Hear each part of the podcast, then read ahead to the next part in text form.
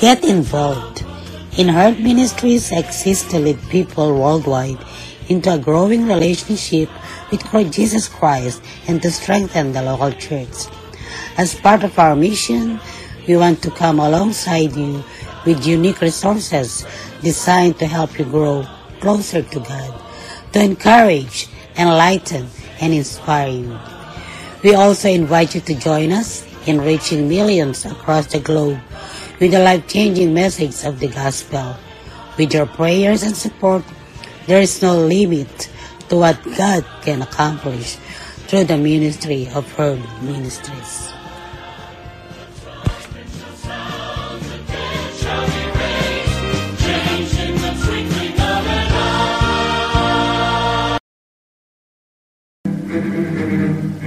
Herd Ministries Podcast Radio. Nadidinig ang inyong mga boses. Sumasahimpapawid araw-araw sa Anchor Podcast at sa iba pang podcast apps sa inyong mga gadgets. Mapapakinggan sa Anchor FM, Breaker, Google Podcast, Pocket Cast, Radio Public, Spotify at Copy RSS.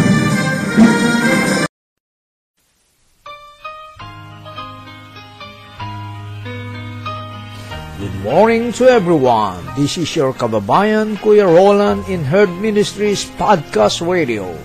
Wishing all the best that you are in good health condition. Those who are here in America and around the world, free from sufferings and enjoying your life, living in a perfect world from God. Maligayang pakikinig sa inyong lahat, maging saan man panig ng mundo kayo, naroroon ang paggabay nawa ng Diyos ay palaging sumainyo. Sino ang lalapitan mo? Ikalawang mga hari, ah, kabanatang apat, isa hanggang pito. Mula sa magandang balita Biblia. Minsan ang asawa ng isa sa mga propeta ay lumapit kay Eliseo. Sinabi niya, Hindi po kaila sa inyo na ang asawa ko'y namuhay nang may takot kay Yahweh hanggang sa mamatay. Ngayon po, ang dalawa kong anak na lalaki ay gustong gawing alipin ng isa sa mga pinagkakautangan namin. Ano ang maitutulong ko sa iyo? Tanong ni Eliseo. Ano bang mayroon ka sa bahay mo? Wala po. Maliban sa isang boting langis, sagot niya. Sinabi ni Eliseo, Puntahan mo ang iyong mga kapitbahay at humiram ka ng mga lalagyan ng langis hanggat mayroon kang mahihiram. Pagkatapos, magkulong kayong mag-iina sa inyong bahay at lahat ng lalagyang nahiramay mo punuin mo ng langis na nasa bahay mo. Itabi mo ang mga napuno na. Umuwi nga ang babae at pagdating sa bahay ay nagkulong silang mag-iina at isa-isang pinuno ng langis ang mga lalagyan habang ang mga ito'y dinadala sa kanya ng kanyang mga anak. Hindi alam ng ina na puno ng lahat kaya sinabi niya, Abutan pa ninyo ako ng lalagyan. Puno na pong lahat, sagot ng kanyang mga anak, at tumigil na ang pagdaloy ng langis. Pumunta siya kay Eliseo, ang lingkod ng Diyos, at sinalaysay ang nangyari. Sinabi ni Eliseo sa babae, Ipagbili mo ang langis at bayaran mo ang iyong mga utang ang matitira ay gamitin ninyong mag-ina. Amen.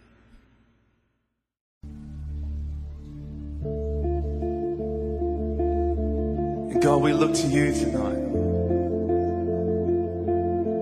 Above the singing, God, above the music, above the songs, let your name be lifted high, Jesus.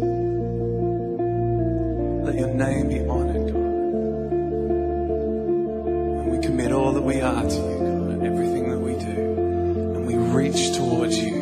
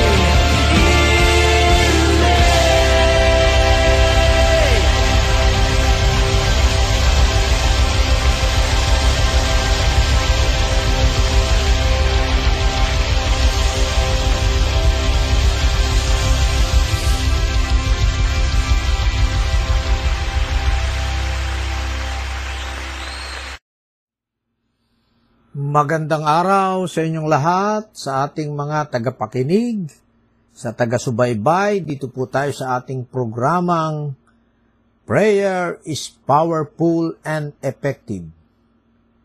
Sa araw na ito ay ating binasa ang ating ah, ah, verse mula sa ikalawang mga hari, chapter 4, verse 1 to 7. At sa mga talatang ito ay marami po tayong matututunan, lalo na sa panahon natin na tayo po ay nakapatuloy na dumaranas ng health pandemic. Ang ah, ating pamagat ng ating pag-reflection ngayon ay magtiwala at sumunod kahit sa imposible. Yan. Ah, magtiwala at sumunod kahit sa imposible. Kasi po, ah, minsan madaling magtiwala, madaling sumunod, pero kung nakikita mong imposible, eh parang ah, ikaw ay nagdadalawang isip. At tingnan po natin ang kwento na nangyari dito sa buhay ni Eliseo na isang propeta ng Diyos at sa isang balo na ang kanyang asawa ay isa ring ah, lingkod ng Diyos, subalit ito ay namatay. Yan. So ang pangyayaring ito ay ah, lumapit ang asawang balo na hindi man binanggit ang pangalan at sabi niya rito, hindi po kaila sa inyo ng asawa ko'y namuhay nang may takot kay Yahweh hanggang sa mamatay. Ayan, nung siya ay lumapit kay Eliseo na propeta ng Diyos, ay binigyan niya muna ng credential ang kanyang sarili. At sinabi niya ay siya asawa ng isang may takot sa Diyos at hanggang sa mamatay. May napakaganda pong credential noon, no? Na siya ay asawa ng isang lingkod ng Diyos. Parang sabihin natin ngayon, eh, siya ay asawa ng pastor. At alam naman natin sa ating buhay hanggang sa panahon ngayon, pagka ikaw ay asawa ng pastor at umaasa ka lang sa sweldo o sa blessing ng pastor, lalo na po kung ang pastor ay nakadistino lang sa isang maliit na iglesia, ano po, ah, sa probinsya, eh talagang mahirap po ang sitwasyon. At kung noong panahon na yon, lalo na, ang kalagayan ng byuda ay 100% na umaasa lang sa asawa. Kaya ganun po yung ah, context noon. Kaya at nangailangan niyang humingi ng tulong. Dahil ang kanyang problema ay hindi lamang kakulangan sa hab, sa buhay kung hindi ang sabang sangayon rito sa kanyang ah, sa talatang verse 1 ay meron siyang dalawang anak na lalaki ay gustong gawin ng alipin sa mga pinagkakautangan namin. Ang sabi niya. Sapagkat nung panahon na yon, pag nangutang ka at wala kang ipambabayad, ang ipambabayad mo ay ang iyong anak. Yun po ang kultura doon sa panahon na yon. Kaya at ah, dito sa mga lumang pelikula, eh, nakikita po natin yan na isinasagawa yan sapagkat galing dito sa kultura ng buhay na mula sa lumang tipan. Ganyan ang practice ng mga Israelita. So, ngayon, mabigat yung problema nito. Kaya nung tinanong siya, ano ba ang maitutulong ko sa iyo? Yan. Napakaganda ng tanong, ano? Ano ang maitutulong ko sa iyo? Tanong ni Eliseo sa verse 2. At sinundan yung tanong, ano ba meron ka sa bahay mo? Yan. Una, ano ba ang maitutulong ko sa iyo? Kasi kailangan po kung ikaw ay lalapit ng tulong, eh alam mo kung ano yung ilalapit mo. Hindi huhulaan nung tutulong sa iyo. Kaya uh, tinanong siya, ano bang mayroon ka sa bahay mo? Alam mo, ito po yung ugali ng mga tao, mayaman man o mahirap, nadidinig natin ito eh. Pagka ikaw ay tinanong, ano bang meron sa'yo? ang sinasabi agad natin na mabilis, eh wala po. Yan, ganito ang sagot ng Baal, babaeng Baal, wala po. Ayun. Pero, koma lang pala yun, hindi period. Sabi niya, wala po. May koma. Ibig sabihin may kasunod. Yung kanyang ah, salita. Maliban sa isang boteng langis, sagot niya. Ayan. Minsan po kasi tayo, eh, sinasabi nating wala na kahit mayroon. No, wala. Pero kung nakikita nating maliit lang na bagay, kaya hindi natin sinasabing meron. No? Ah, ganyan tayo eh. Ah, kahit meron kang maliit na bagay, meron kang ah, mapagkukuhanan, pero sa palagay mo ay kokonti at hindi sa sapat, kaya ang sinasabi natin ay wala po. Kaya ang tanong na ito ay ah, kumbaga sa nag-aaral sa seminaryo, ito'y loaded, no? Sabi nga daw, loaded. Ano, ano bang mayroon ka sa buhay mo? Loaded po 'yun. Ibig sabihin, ano ba talagang meron ka pa? Ano? Kasi ang Diyos, eh lagi namang meron sa atin eh. Kahit wala tayo ng ibang bagay, pero meron pa rin tayong nasa sa atin. Kung minsan, hindi lang natin tinitingnan yun. Kasi ang pagtingin lang natin ay maliit. Ano? Maliit lang. Kaya sinasabi mong palagi, wala po. Pero kahit mayroon ka, katulad ng babaeng ito, na sinabi niyang wala, pero maliban sa isang boteng langis, sagot niya. Ayan. Umamin siya na wala, pero nasabi niya meron pala. Ayan. Ano? Kasi nga, loaded yung tanong na yun eh. Ano bang meron ka sa buhay mo? Kasi, ah, pag tinanong tayong ganyan, sasabihin natin, wala, pero meron ka pala na nandid dyan na hindi mo lang pinapansin sapagkat ang tingin mo'y maliit. No. Kaya, halimbawa, ayan, meron kang, wala ka sa buhay mo, pero meron kang anak. Ayan, katulad ng babaeng ito. May dalawang anak na lalaki. Ano, alam niyo po, maraming pamilya ang merong ah, sapat sa buhay, pero pag tinanong mo, eh, wala po ang sagot. O, minsan naman, nahi- mahirap, pero sasabihin niya, wala po, pero may anak. O, yung anak po ay meron yun. Di ba? Hindi, kaya hindi natin pwedeng masabing wala. Sapagkat maraming mayaman, eh maraming ah, material things, subalit walang anak. Ayan, meron po akong kakilala, no? kaibigan ko po sila, eh, parehong doktor. Doktor ang asawa, doktor ang ah, babae at lalaki. Pero, ang anak nila ay aso. Kasi hindi sila pinagkalooban ng anak. Ano? Kaya po, mapalad yung kahit mahirap, eh merong anak katulad ng babaeng balong ito. Kaya sumagot siya, wala po, maliban sa isang boteng langis. Sagot niya. Kaya si Eliseo ay nagbigay ng instruction sa kanya. Ganito ang gawin natin. Puntahan mo ang iyong mga kapitbahay at humiram ka ng mga lalagyan ng langis hanggat mayroon kang mahihiram. Yan. Ano, kaya po napakahalaga pala nang mabait ka sa kapitbahay mo. Kaya nga sabi ng ating pinag-aaralan ay love your neighbors as you love yourself. Sapagkat yung kapitbahay po, yan po ang unang-unang tutulong sa atin sa panahon ng ating pangangailangan.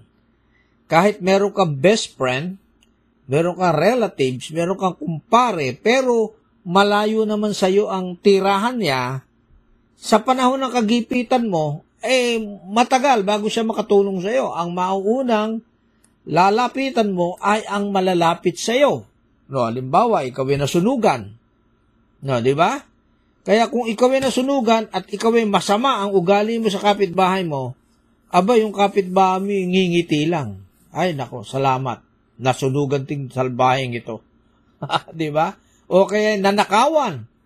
Ano, katulad ngayon ay nabahaan sa Pilipinas ay ah, merong bagyo at merong habagat. Kaya maraming mga tao ang ah, nag ah, i-evacuate sapagkat ah, lumulubog ang maraming bahay. No, lalo na dito sa lugar ng Bulacan, Sa kalumpit, naku po, eh talagang yung kalumpit eh, sabi nga eh, catch basin yan. Kaya ang ating uh, mungkahi dyan ay wag nang payagan ang mga bahay dyan na magtayo ng ah, bungalow type. Bagkos ay uh, um, two stories sapagkat kung dumating ang baha ay uh, meron silang agad na lilipatan. Ayan. Kaya pagka sa panahon ng ganyang kagipitan, sino unang lalapitan mo? Kapitbahay. Kaya ganito ang turo sa kanya ni uh, Propeta Eliseo. Puntahan mo ang iyong mga kapitbahay at humiram ka ng mga lalagyan ng langis hanggat mayroon kang mahihiram. Ayan. So, pagkatapos, magkulong kayong mag-ina sa inyong bahay at lahat ng lalagyan nahiraman nyo mo'y punuin mo ng langis na sa bahay mo. Ayan. Ito yung instructions, ano? Una, manghiram. So, yun ang ginawa.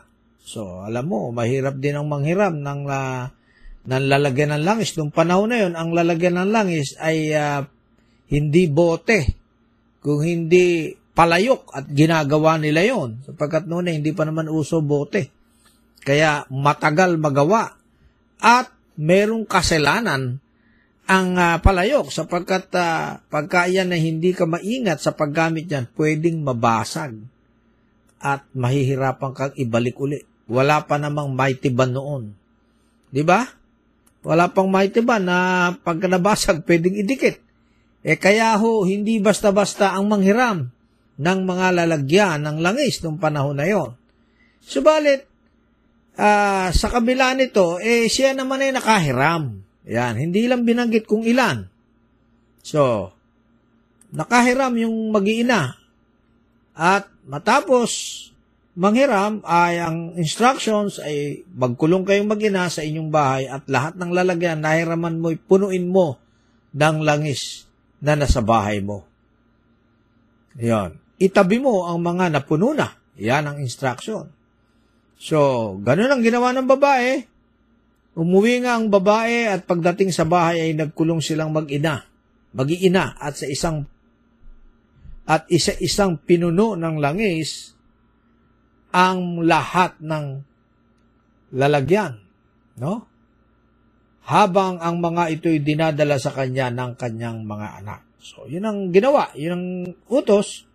Buwi sa bahay, magkulong, at lagyan isa-isa. Siyempre, isa-isa lang.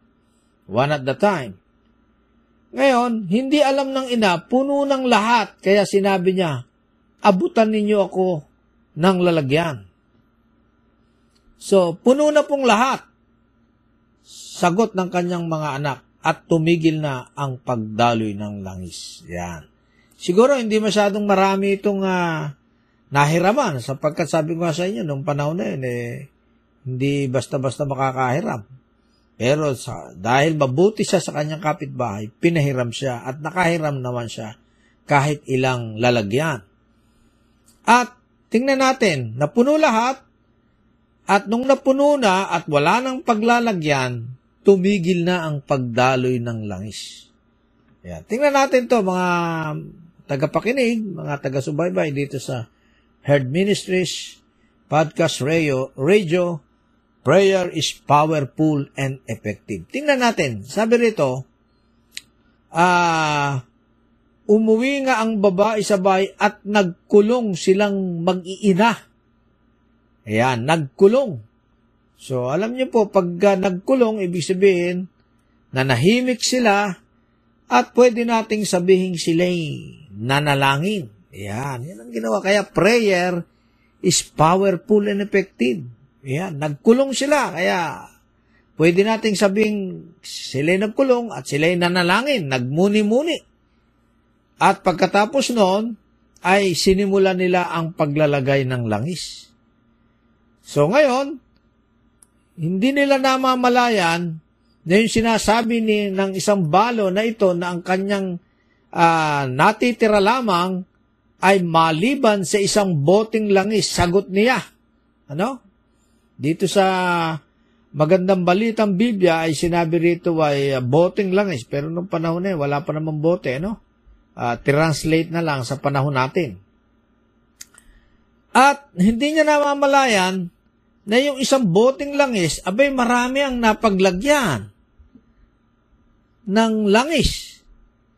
Yung isang bote na langis, eh maraming lalagyan ng lalagyan. Ano, hindi lang sobrang dami sapagkat naubos na eh. Naubos na yung lalagyan. So ano ibig sabihin nito sa atin? Alam niyo po, ito po yung ah, sabi nga dito, ito yung miracle na isa sa mga miracle na ginawa ni Propeta Eliseo sa buhay ng babaeng itong, babaeng balo at ng mag-iina. No. Ibig sabihin, habang mayroong pang paglalagyan, ay tutulo pa yung langis. Kaya huminto yung langis dahil wala nang paglalagyan. Ayan. So ano ibig sabihin ito? Sa atin, buhay, habang mayroon tayong paglalagyan, ang Diyos ay magbibigay ng blessing sa atin. Ibig sabihin, sa ating panahon ngayon, habang ikaw ay mayroong plano, meron kang gagawin, eh ang Diyos ang magpo-provide. Diyan sa mga plano mo na yan na gagawin. Ayun, kaya po kanina, ako po ay may kausap na isang pastor, batang pastor sa Bulacan, sa Pilipinas. Ay tinatanong ko sa kanya, ano ba ang iyong ah, life ah, adventure sa buhay? Gumawa ka na kako ng, ah, ng guhit, ng iyong projection sa iyong buhay sa pagiging pastor. Sapagkat kung wala kang guhit, kung wala kang direksyon, eh walang gagawin ng Diyos sa'yo. Sapagkat wala kang gustong mangyari pala. Kaya kanon, ganun ang, ang nangyari dito. Nung nakit, nung ang mga lalagyan ay ah, wala pang laman, meron pang lalagyan, tumutulo ang langis. Ibig sabihin nito mga minamahal na habang tayo ay may pangangailangan, may paglalagyan, ang blessing ng Diyos ay tuloy-tuloy na dumadaloy sa atin. Kaya po ang kailangan, lagi pong open yun, lagi po tayong may paglalagyan. Kaya kung gusto natin ng blessing sa ating buhay, meron tayong paglalagyan. Sabi nga noong mga matatanda, ano po, dito po ako po nadistino sa San Rafael Kaingin. Marami po dito eh, natutong magbenta ng lupa sa bukid. At dahil tinayo dyan yung malalaking ah, ah, golf course, merong malaking golf course po dyan, kung ilang hektarya yan, kung sandaang hektarya yata yan. Isa sa naging member ko sa Kaingin ay nagbenta ng lupa. No, isa. Pero maraming nagbenta, hindi lang siya. Sapagkat 100 ah, hectares ang binili dyan ng isang ah, mayaman na may-ari niyang golf course na yan. At alam niyo ba maraming doon na nagkapera? Ngayon, nung ang pera nila ay wala silang paglalagyan.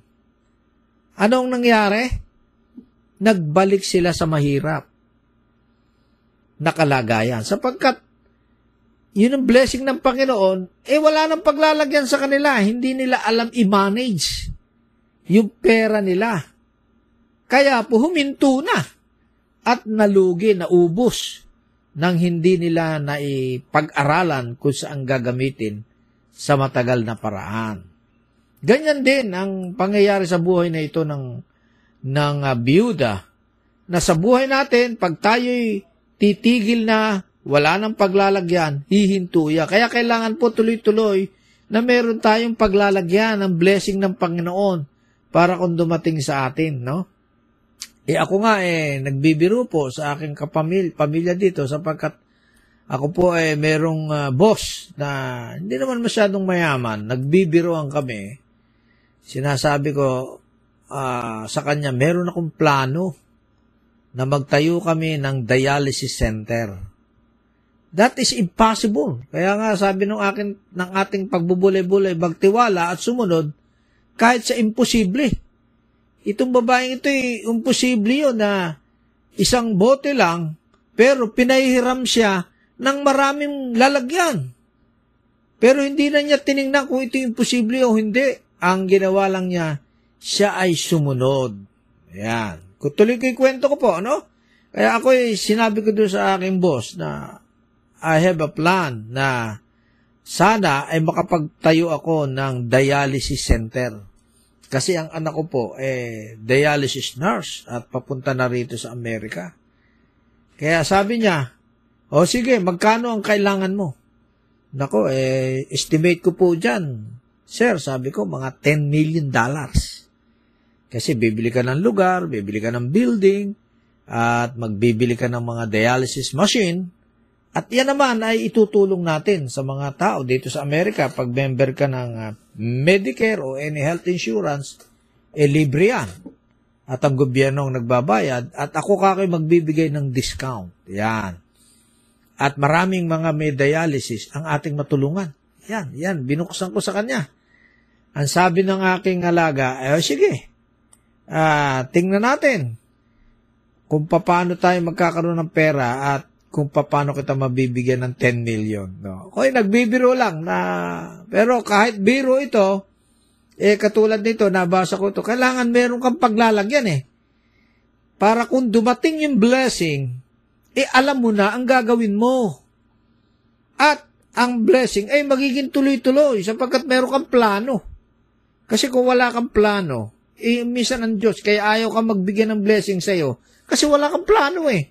Baka katulad ka ng mga magsasaka na nagbenta ng milyon-milyon na halaga ng lupa at walang plano, ano nangyari? Bumalik sila sa hirap. Okay, so ang nangyari ganito, pagkatapos nun, tingnan niyo po ang ginawa ng babaeng balo. Pagkatapos na tumanggap ng blessing, ano po, eto ang kanyang ginawa. Pumunta siya kay Eliseo ang lingkod ng Diyos at sinalaysay ang nangyari. So, kinuwento niya, pumunta siya, nagbalik siya. Ano? Pwede nating sabihin ito siya nagpasalamat at ikinuwento ang nangyari. Ano, yun ay kung minsan eh, oh, napakaganda dun sa tumutulong na yung tinulungan mo ay kinukwento kung ano nangyari. Ano, kung minsan eh, tayo eh, may taong tinulungan, pero hindi mo na malaman kung ano nangyari sa kanya. Kung nakatulong ba yun sa kanya yung tulong mo o hindi. Kasi hindi na nagbabalik. Pero itong babaeng balo ay nagbalik at sinalaysay ang nangyari. Kaya sinabi ni Eliseo sa babae, ipagbili mo ang langis at bayaran mo ang iyong mga utang. Ang matitira ay gamitin ninyong mag-ina. Ayan, tingnan nyo. Ah, dahil dito, nasalba yung kanilang kahirapan at nasalba na yung kanyang mga anak ay maging pambayad ng utang. Ano? At at ang matitira ay gamitin ninyong mag-iina. Ayan, sapagkat ng panahon na ay dumadaan sa drought o sa tagtuyot, kaya't walang uh, ani ang uh, mga trigo. Matagal bago pa mag-ani. Kaya't sabi rito ni Eliseo, eh, meron siyang gagamitin ang mag-iina hanggang sa dumating uli ang anihan ng trigo at sila ay meron ng makakain. So mga minamahal, mga Dabar Cards, mga kaibigan, dito po sa lesson nating ito ay magtiwala lamang tayo at sumunod kahit sa imposible. At ang Diyos ay maraming paraan kung tayo po ay susunod at magtitiwala sa Kanya. Amen. Bago po tayo dumako sa panalangin ay meron po tayong mga kahilingan, pasasalamat na tinanggap ang uh, ating programa. Sama natin sa pasasalamat ang uh, anniversary ng kasal ni Pastor at Pastora Romel and Juliet Calipdan. At uh, double celebration po ito. Wedding anniversary at the same time ay anniversary ng kanilang paglilingkod sa Panginoon. Ito po ay aking mga uh, nakat, nakasabayan sa seminary sa WDS, si Pastor and Juliet Caliptan. Birthday din po ni ng aking ah, pamangkin sa pinsan, si Ami Rich Garcia. Yan, binabati natin ang kaarawan. Gayun din ang ah, asawa ni ah, Pastor si Giovanni Russell Bos- ah, Bosita with uh, Janice Hermo Bosita. Yan. Ah, maligayang kaarawan po.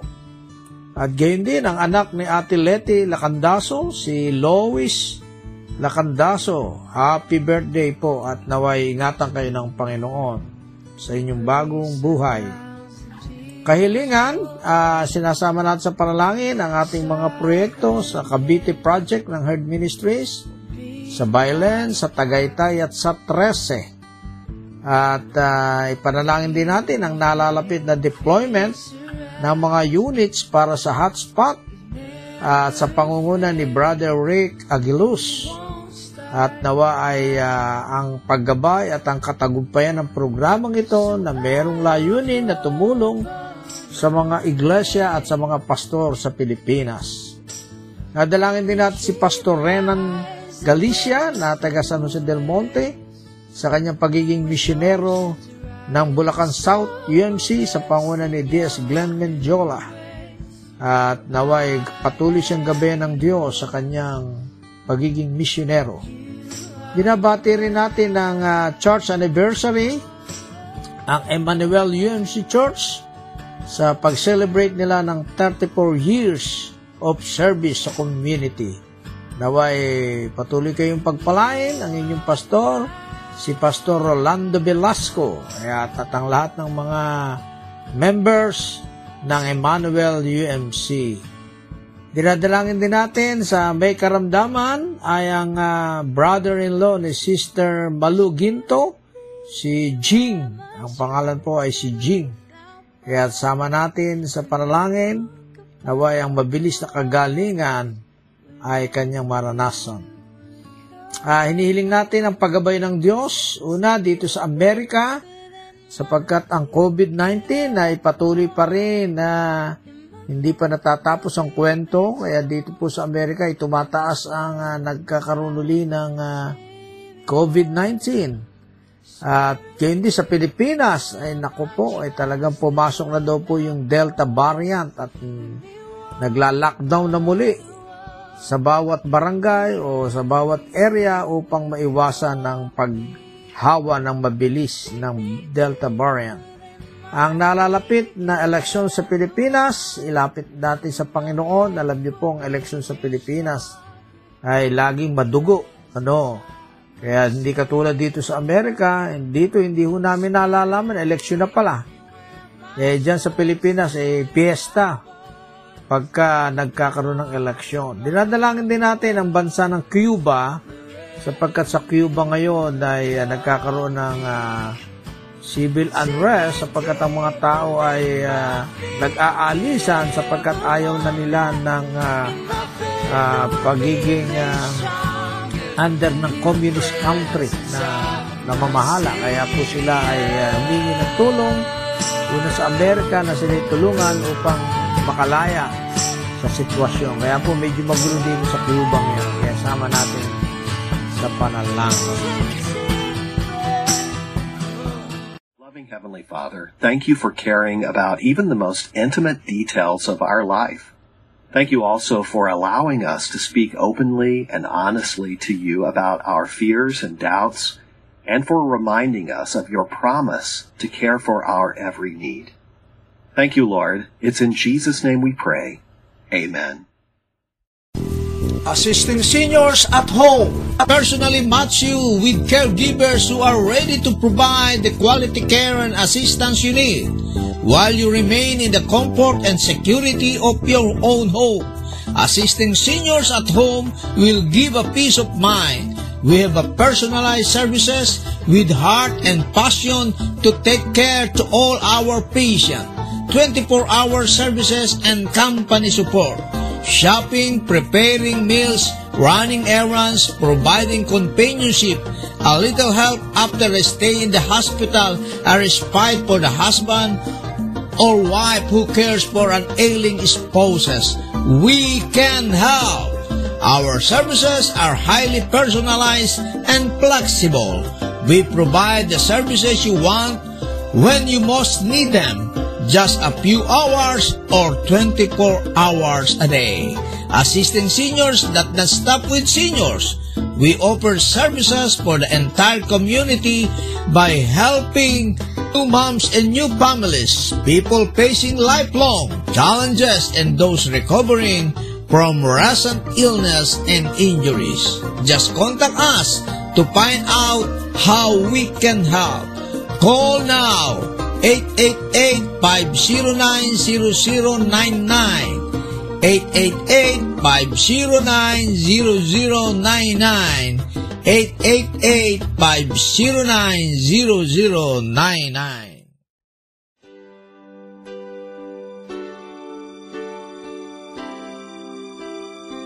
Magandang araw sa inyong lahat sa ating mga tagapakinig sa Herb Ministries Podcast Radio. Ito po ang inyong lingkod, si Kuya Roland, ang Executive Director ng Herb Ministries. Mayroon po kaming hinihiling sa ating Panginoon ngayon na makapagtayo ng programa ng bayanihan sa pagiging mabuting katiwala. Ang programa na ito ay naglalayo na tumulong sa ating mga kababayan sa Pilipinas, sa ating mga kababayan na mga mahihirap o yung mga poorest of the poor. Di kaila sa inyo na sa kasalukuyang COVID-19 pandemic ay sila ang mas naapektuhan sapagkat wala silang kakayahan na ipagtanggol ang kanilang kalagayan sa usaping pangkabuhayan. Samahan ninyo kaming humiling sa ating Panginoon na gabayan niya ang katagumpayan ng programa na ito. At gayon din sa inyo na ating mga kapatid sa Panginoon at mga tagapakinig na ang inyong 99 cents dollar per month ay isa ng kasiguraduhan ng katagumpayan na muli natin silang samahan na mangarap at maitaas ang antas ng kanilang mga buhay buhay na may pagtitiwala sa kapangyarihan ng Diyos. Salamat po sa pagiging sponsor ng bayanihan sa pagiging mabuting katiwala. Click nyo lang po ang sponsor menu sa ating Herd Ministries podcast dashboard at maibibigay na ninyo ang inyong mga tulong. Muli ang paggabay nawa ng ating Panginoon ang palaging sumainyo. Salamat po.